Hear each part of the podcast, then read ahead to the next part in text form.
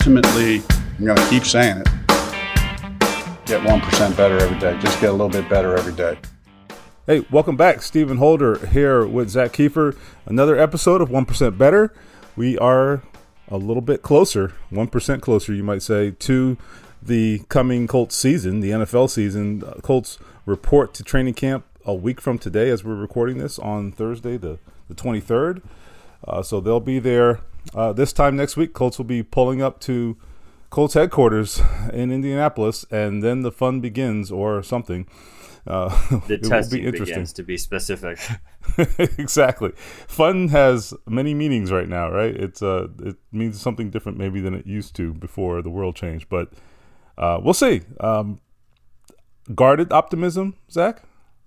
Yeah, I mean, you can't play football right now unless you get the test. The test is the first step. I think it's going to be a test of everyone's patience. You know, I think we're used to like players reporting and we see them on the field the next day. That's not going to be the situation this year. Remember, there was no off-season training, there was no OTAs, there was no mini camp. They're going to probably do some conditioning the first week or so. Um, and kind of walk into this a little bit slower than usual. We won't see them actually play football for probably a couple weeks. But this is part of the process, and I'm just glad they're getting back to the facility. That's the first step.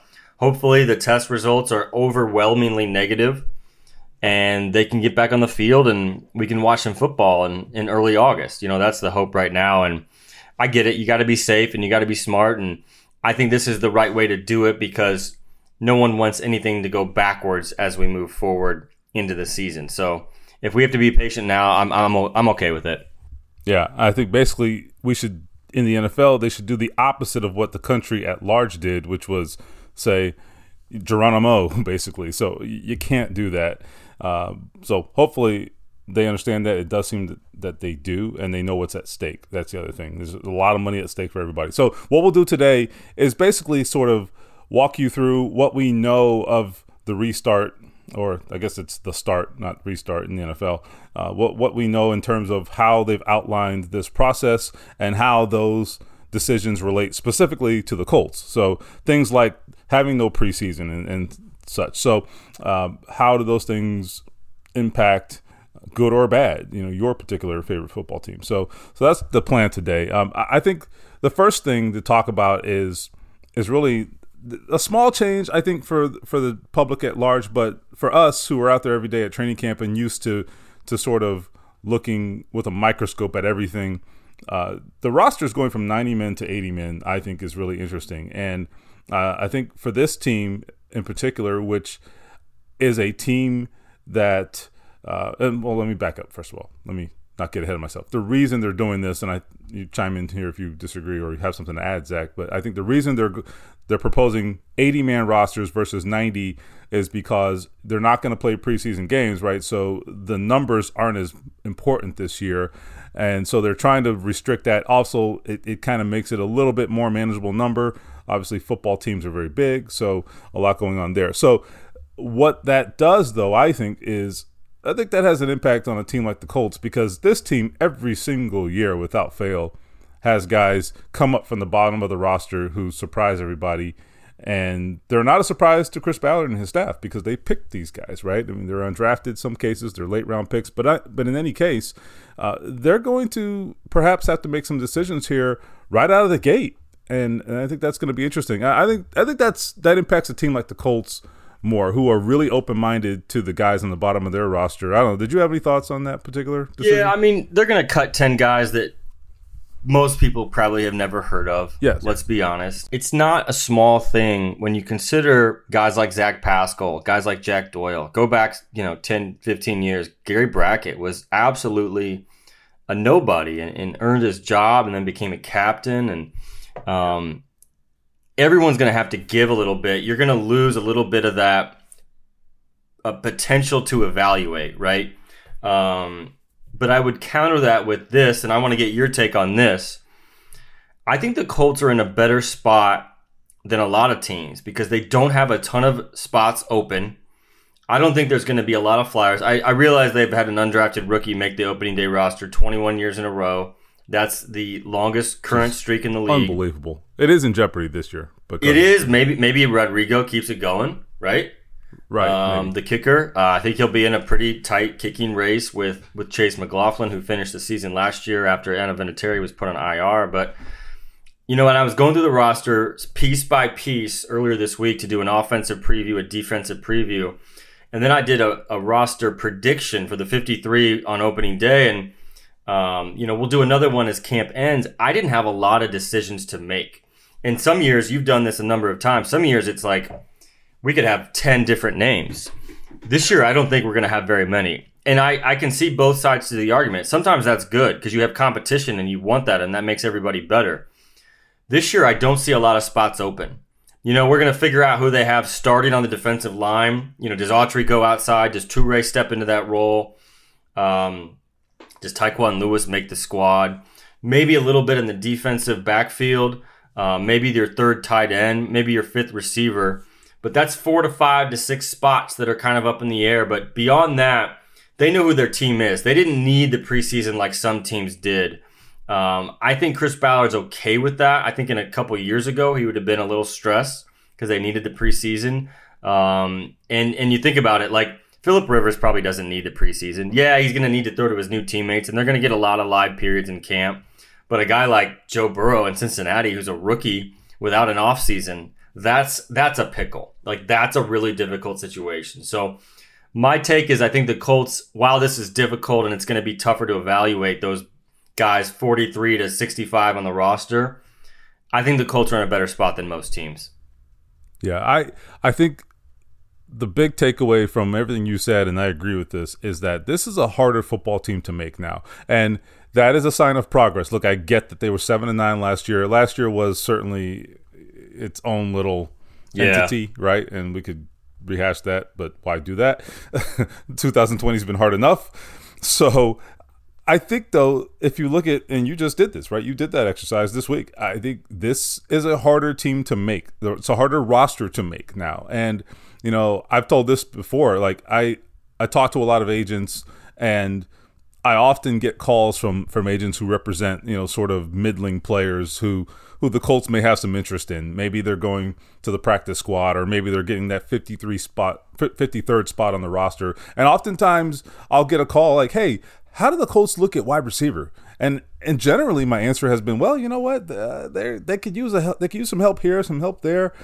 And my answers have progressively changed the last couple of years. Now it's like, you know what, you, you might want to look somewhere else. If if he's got another practice squad spot, I don't know that this one's the right one for him. The the difference being that the Colts are really open minded, and if you do practice well, they'll give you a shot. Now that I, I maintain and I still share those sentiments, but there has to be an opportunity and and those opportunities are fewer now. So I, I think that speaks to obviously the job the personnel department has done in the front office, and uh, and and clearly the coaching staff too now gets credit because they have developed some guys. You mentioned Zach Pascal. I think is a great example. Okay, Zach Pascal worked his ass off, and and that's the one thing I know about Zach Pascal. He's going to work, but it also takes a coaching staff to get that out of him and to to sort of maximize that ability. He's got to put in the work, and then it's up to the coaches to really maximize it. So it's a it's a full team effort. It's it's personnel, it's coaching, it's development, it's uh, it's vision, it's all of those things, and and I think they're doing a good job of of maximizing their roster, and and that's what we're seeing now. So great points. Um, the other thing, or one other thing, to mention in terms of uh, how this process will be different, as you already mentioned it. And it's it's the no preseason. And I was going to ask your thoughts on this. You kind of hinted at already. Um, right, Philip Rivers has played hundreds and hundreds of football games. Right. Uh, however, I wonder if you look at it from this context, without having played with this team and with these players and these receivers, is practice enough? Do you think, or do you need some live reps? You'd always side on the side of live reps, right? I mean, every mm-hmm. player out there who we've talked to over the years said, well, yeah, just give me like two series and I'll be good. Maybe just get that one hit and just get that first completion. Um, no team's going to get it. No team's going to have an advantage. And you have to go back to last year. throw out the Andrew Luck injury situation, they weren't even playing their starters. Remember, it was like the first year where yeah. every team was just like, nah, we're not going to play him. Hardly at all in the preseason. And so the Colts actually sat Jacoby Brissett for the majority of the preseason last year. I don't know if that trend would have continued. I think it probably would have. Mm-hmm. Um, but for us, I mean, and for the players as well, the nice thing about the preseason games is it kind of broke up the monotony of camp, right? right? Players always talk about, well, it's time to hit somebody else. Thank goodness. They're not going to have that. And it's going to be a different camp in so many different ways. But, you know, I've talked to some people who will be evaluating the players from the personnel side, and they're like, look, we need more live sessions. So they're going to have to mimic the games as much as they can in practice. And you can't truly do that because you just you just cannot. Um, you know, the benefit is you've got a guy like Philip Rivers and T.Y. Hilton, and they don't need preseason. But Buckner doesn't need preseason. Quenton Nelson doesn't need preseason. Um, but to get on the same page and to get the offense moving, they're probably going to be a little slow the first couple weeks of the season. That's probably going to be a byproduct of that and this weird preseason and this weird training camp. Um, but yeah, I mean, it's it, it, the Colts have it probably better off with a guy like Rivers who's seen everything over the course of his career than with a guy who's in year one or year two. Yeah, uh, I would agree. I, I think that you, we're seeing a trend anyway, and, and, it wasn't just the Colts. It was, as you said, most teams. Uh, they were going completely the other way with in terms of playing uh, key players in the preseason. I think that trend was was in motion and has been in motion for many years, and it, it was getting to the point where you know guys like Odell Beckham, right? They, they came to Westfield last year, uh, the the Browns, and Odell, you know, just basically wore shorts for three days. you know what I mean? It's like he's in bubble wrap. He had a little bit of an injury. My point is, uh, anybody who's who's worth um, a lot to that particular team. If they have a tweak of any kind, they're not playing in the preseason. And even if they don't, they're going to play very, very minimally. So I should know this offhand, and I don't. So shame on me. But I, I suspect that Philip Rivers has not been a big preseason guy over the years. So um, I'll have to look that the up. The funny thing about the preseason is, and I've talked to some players and even Frank Reich about this, like, it's a big deal in August, and then the minute the last game is played, you remove it from your memory. It doesn't matter in any way, and everybody's regular for, for the regular season. Right? so You're interesting. Yeah. I don't even yeah. like you block it out, and the next time you think about training camp and the preseason is the next year when it starts. You know what I mean? Yeah, it's really interesting, and I also kind of wonder.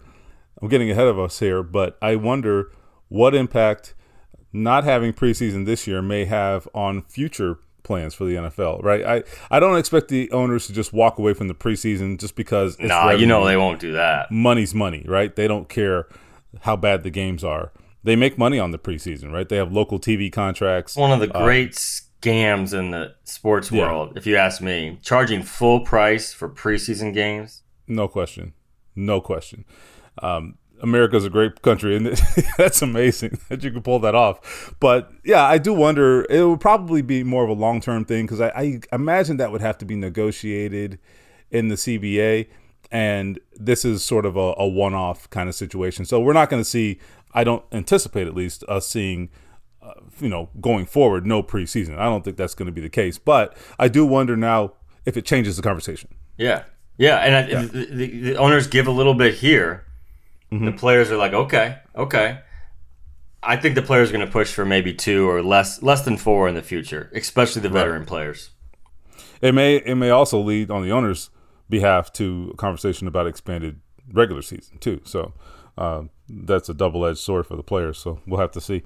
Um, all right. Well, how about this? So we hit on this a little bit just now, but uh, when we're talking about the the roster size, but depth is a big key this year, I feel like, because look, we're going to have some players test positive for coronavirus, right? That is just going to happen. I don't know what the numbers are going to be like. None of us know. And and the numbers right now, they might actually when players report next week, they might the numbers might be startling, okay? Initially. But I wouldn't overreact to that. I think that's to be expected. These guys have been all over the world. Who knows who they've come in contact with? Right? The job is, or the idea is, catch it, isolate them, and knock it out, right? So, and then you know, going forward, everybody be extremely careful. So that's the idea. But Uh, that being said, these guys are not going to be in a bubble like the NBA. They're not going to be having significant restrictions on them. So, look, I mean, we live in a world where this thing is all around us, right? And so it's in my neighborhood, right? Just around the corner. We've got a family that's, you know, going through the testing process right now. So, like, you know, you can't escape it. So it's all around us. So you're going to have some players test positive, and those guys are going to be out for potentially prolonged periods if it happens. So I think depth is going to be one of the big storylines of this season. You know, how do teams react if a star player uh, tests positive and now he's out for two or three games, right? You have to be prepared for that scenario. I actually think, and I'll, I'll ask your thoughts on this. I actually think the Colts have now done a good job the last couple of years of building the top of their roster, but now in more recent years, I think in Chris Ballard's last couple of years, the bottom of the roster has gotten better too. And I think that is going to potentially serve them well. Um, what are your expectations there in terms of depth, and and do you think it comes into play? Absolutely, it will. You're dead on, and I I'm predicting this, and this is not that bold of a prediction, but there's going to be a Friday or a Thursday during the season when Chris Ballard says to himself, I am so glad that I kept Jacoby Brissett. Because what if Philip Rivers tests positive? I think it's going to happen, whether it's Rivers or another starting quarterback. A team is just going for to be, example, right? Yeah, a team is going to be put in a really tough spot. What if it's the Bucs and Brady's out? You're going to get to know a lot of these backup quarterbacks this season, and it doesn't have to be a quarterback. It could be a star defensive tackle or a star wideout or a tight end. I mean, it's going to be an unbelievable season in terms of the curveballs that teams are thrown. And that's why I think organizationally it's going to be the biggest challenge that teams have faced in probably forever because you're going to have to find ways to win games in ways you never had to before. This is not just an injury. You know, this is going to be the most unpredictable thing. And you're right about the depth on this roster. I mean, they've got some bona fide studs at the top Nelson, Leonard, Buckner and a few others, but they're better 45 to 53 than they were three years yeah. ago. And when those guys get cut, they get picked up by other teams. And that's a sign of the depth of this roster. And that wasn't the case when Ballard got here. The other thing I wanted to add, and, and I was chatting with JMV a little bit about this yesterday. The NBA has the bubble, right? The NFL does not. These guys are going to go home. And I think it's going to be really, really important for teams to implore some sense of personal responsibility on these guys. Because at the end of the day, it's going to be on the players to be smart about this. And this is a little bit, I mean, there's an, it's, it's a little bit like strength training to avoid injury, right? Like if you're a player, your job depends on you being on the field. If I'm a player, I'm going facility to my house and facility to my house, and that's it. I'm not going to the grocery. I'm not going to restaurants you need to be on the field and you need to be really, really smart and take every precaution you can to be out there. And look, the NFL cannot, they cannot contain every player on every team. There's thousands of football players that are not going to be in a bubble like the NBA. And so that's going to be, you know, that's going to be on the players and that's going to be on the coaches to let them know. But let's say you get a bye weekend and you're six and two and you want to go celebrate at a bar. Like it's going to happen, whether it's Indianapolis or some other city you know, players are going to go out and they're going to make questionable decisions, and maybe one or two of them get the virus, and then they're out for three weeks. You know, so we need to be prepared for all of that. And I think Frank and his coaching staff have discussed that because this is going to be on the players, and they're not going to be able to babysit them twenty four seven. So it's going to be it's going to be really there's going to be a lot on the players' shoulders. But if I'm a player and, and if you're a guy like Malik Hooker who's entering a contract year, and this is a year that could set him up for the rest of his life if it goes well. I mean, I'm I'm taking every last precaution to make sure I'm on the field as much as possible because not only do you have to prepare to prevent injury, you have to fight off this pandemic and this coronavirus and and there's a lot on the players' plates and you got to do everything you can to be on the field. Yeah, everybody's playing two opponents this year, no question about it. And you know, I, I want to seize on one thing you said there, and and, and the, the player discipline. Actually, that was, that was my next point. We're gonna circle back to that in a second. Before I go on, though, I want to talk about you mentioned Frank Reich and his role there, or just the coaches in their role. And I think when I talk about the depth there, I think the depth issue and question and and how uh, those sort of fringe players may become, you know, central players uh, this season, depending on who tests positive and when. I think that is also going to be a, a, big responsibility for coaches this year. You better have everybody ready to go, one through fifty-three. Yeah, there is no position coaches uh, too. Yeah, yeah, yeah. And and listen, I know there there may be it may require some changes in in the approach of coaches even. Like you a lot of times you, you get guys who who don't get a lot of reps. Maybe backups aren't, aren't getting a lot of reps and things like that. I, I don't know that that changes necessarily but maybe it should. I don't know. I just think it's going to require some out of the box thinking. How are you going to have guys ready to go at a moment's notice? Clearly injuries happen too and and oftentimes in-game injuries in particular guys have to throw a helmet on and, and get out there and play with very little preparation. I get that. Uh, but this is this is a situation where these things could be uh, the, the, the, situations could be unpredictable. The length of absence is unpredictable. They could prop up, they, excuse me, crop up suddenly. These situations, you know. So I, I just think that it it's going to require these coaches to be really open minded and and to understand that and take it into account in how they prepare their teams.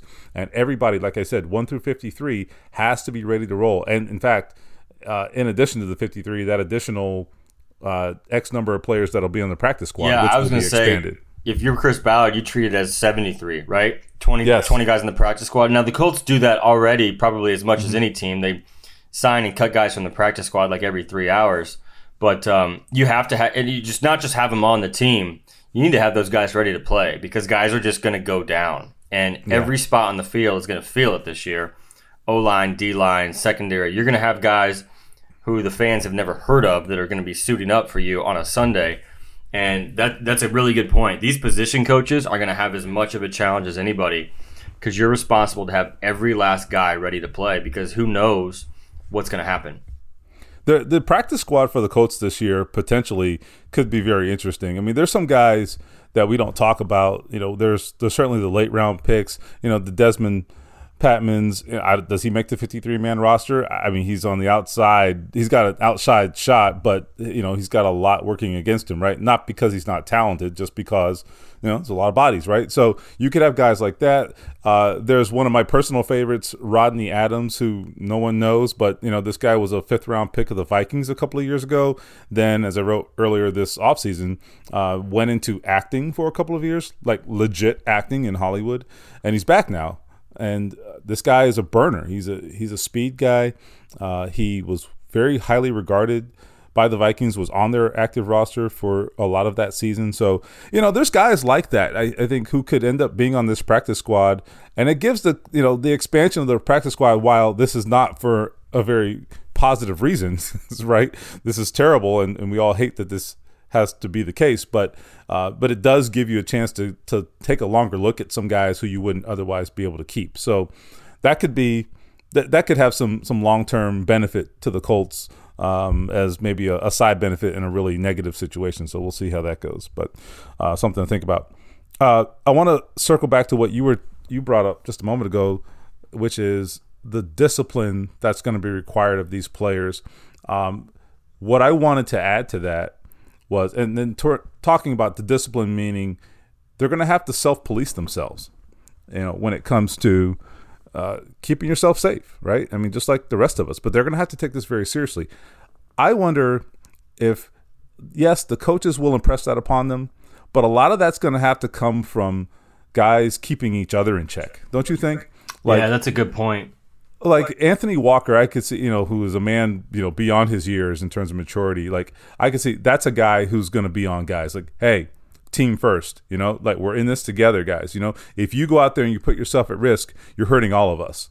And I think that that's got to be the message from yeah from these leaders to their teammates, guys. Don't hurt your teammates by putting yourself at risk because you by by extension hurt the team. So uh, I, am very interested to see how that goes. I, I think that if I'm Frank Reich, that's the message I'm preaching. I'm telling my leaders, hey, you guys keep each other in check because I don't know what you're doing after hours, but you guys do and, and know uh, are more contact with each other and, and know what's going on. So I, I wonder if that's how that'll go. And Frank has a good relationship with those guys. I mean, they mm-hmm. really do. You know, I'm trying to think of who are the guys Frank would go to to tell like, look, we need to make sure we're really, really smart about this. You named one. Well, he's got a leadership committee that he that he yeah has that's exactly what comes to mind, and and you might see guys like Quenton Nelson step into that. He's Yeah. He's not a rookie anymore. He's not a second year player. He's probably the best freaking player on the team.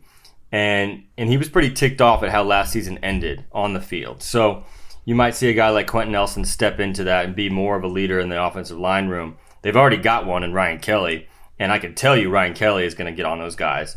Um, you've got some good ones on defense. Two of them are linebackers, Darius Leonard and Anthony Walker. And then I think, and this will be something that will be interesting to see play out, and, and I'm really bummed we won't be in the locker room to sort of see that organically. Philip Rivers, you know, he's a guy that steps in. He's taking the job of a guy that was beloved in the building. I mean, say what you want about Jacoby Brissett, but inside the building, top to bottom, they love the guy. His teammates, his coaches, the personnel staff. Rivers is coming in and taking that job, and that could have been awkward. And as we've learned in the offseason, those two get along really well, and they've been texting, and and that's impressive on both Rivers' part and Jacoby's part. Does does does Rivers have that sort of um, role early on as a, as a new player, as a first year guy in this interesting. city?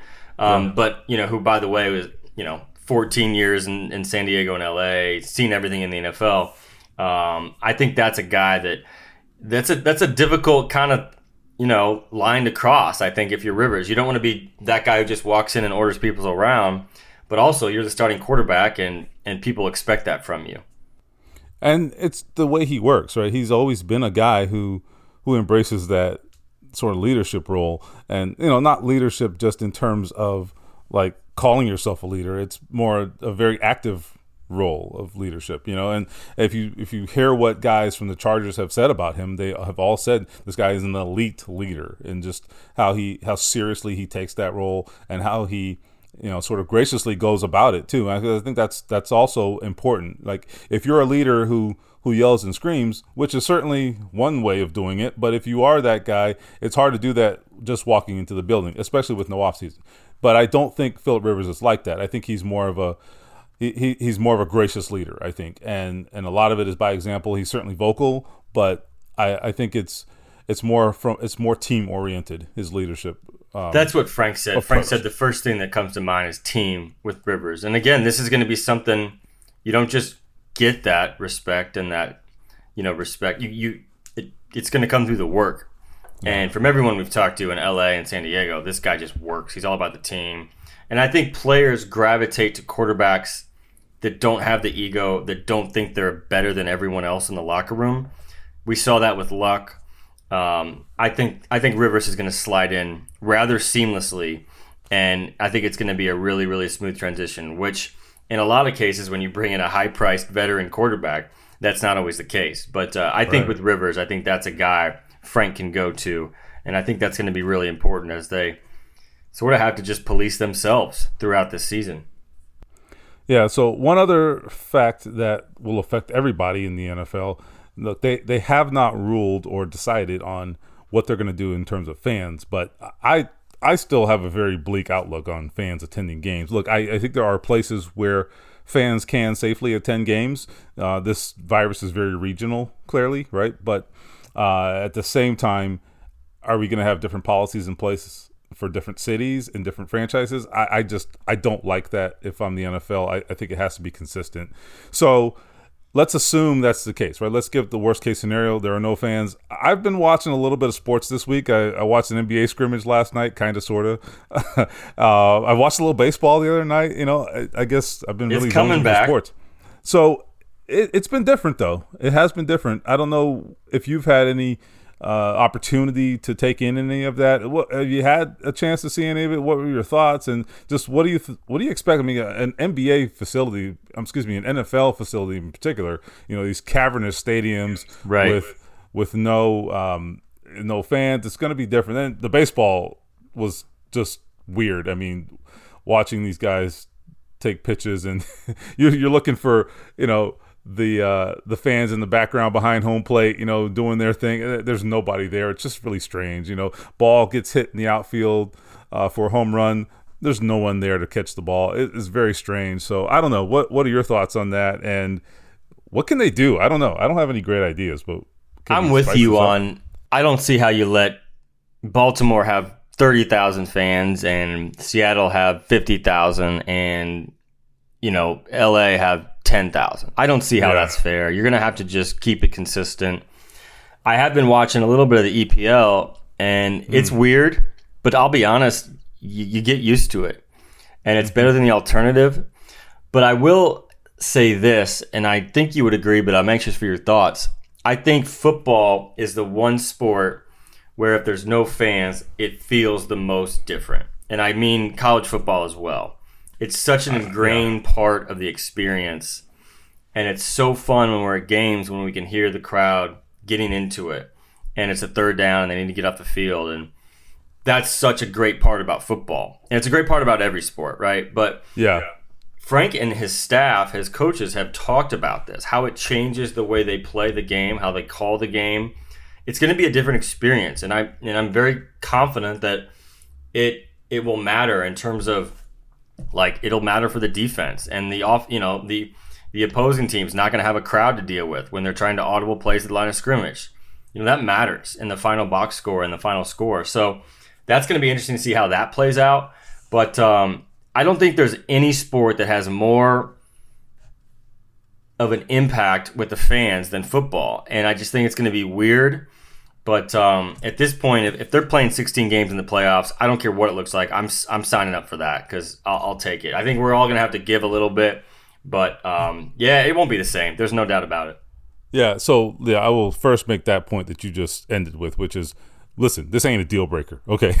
Right, Let's right. be clear. This is not a deal breaker. Let's do it. But at the same time, yeah, look, there is nothing better in football in my mind, uh, maybe nothing better in sports, right? Than when a when a deep ball is in the air and everybody jumps out of their seats in anticipation of what's going to happen.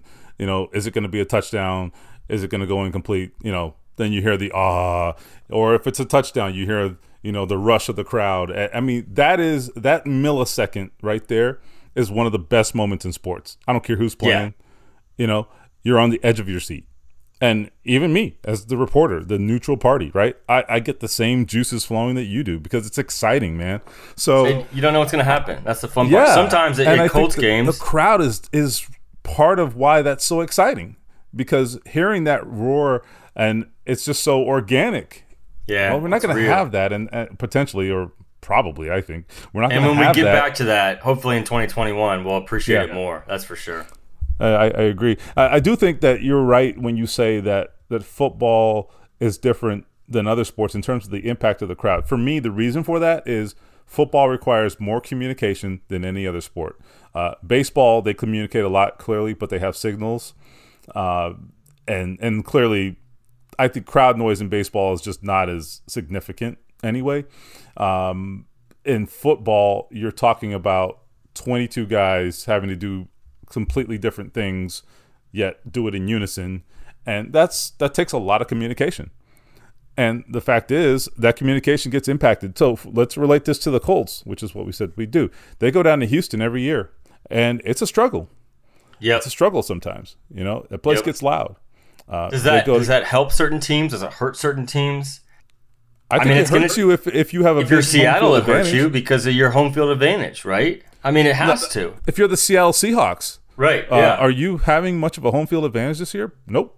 They got the loudest stadium in the NFL. Kansas City Chiefs.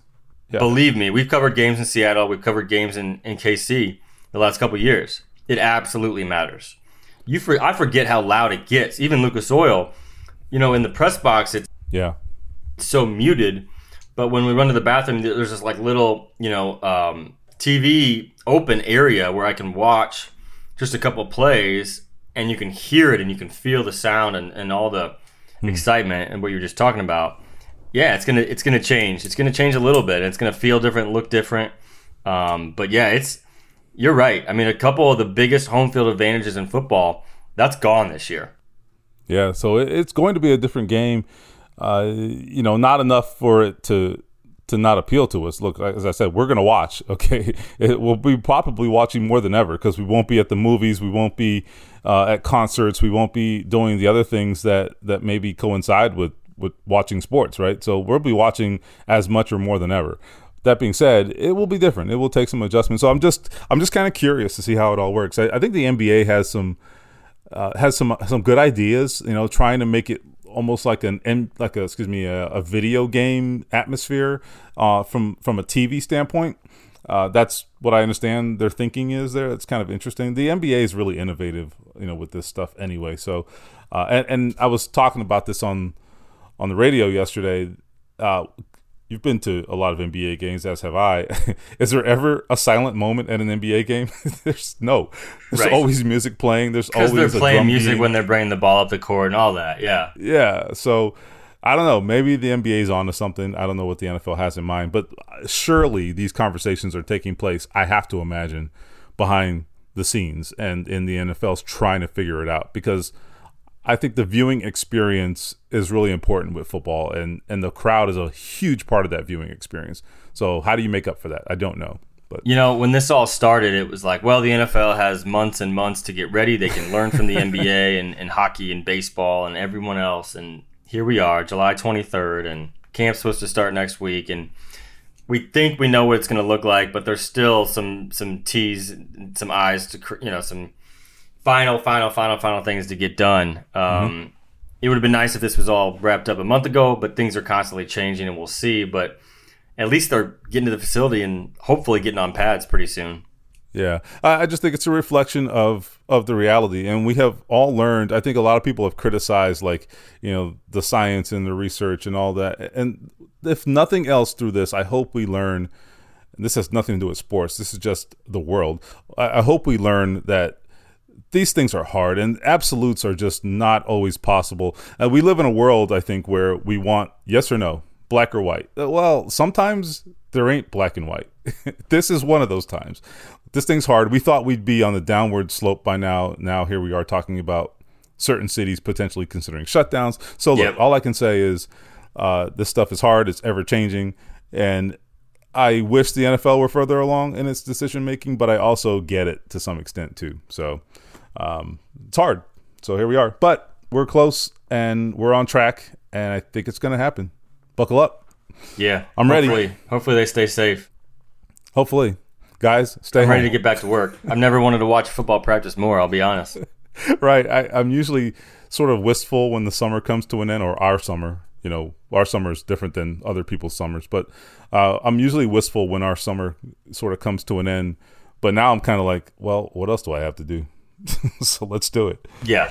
All right. Well, hey man, stay tuned, folks. We we hopefully will have lots of content coming up, and I, I tell you, we appreciate you sticking with us through all this, and we've tried to keep your appetites whet for for sports. You know, through uh, what coverage we were able to give you, and, and I thank you that that people have responded to that. So, uh, so stick with us, man. It, it's coming back. Sports will be here soon and uh, we will be there on top of it as we always are at the Athletic. So if you're not a subscriber, actually, I, I know we have some deals coming up, so keep an eye out for that. Uh, there will be some deals associated with the return of sports that you might want to take advantage of. So uh, they also this week released um, a combo deal with T-Mobile. If you're a subscriber, uh, if you're a T-Mobile subscriber and are not a subscriber to the Athletic, uh, you can change that for free for one year. So check that out that got apparently a huge response this week uh, from new subscribers. So uh, we hope you'll join us. Anyway, enough rambling for me. I'm Stephen Holder with Zak Keefer. Thanks for listening. This is 1% Better. Back next week with another episode.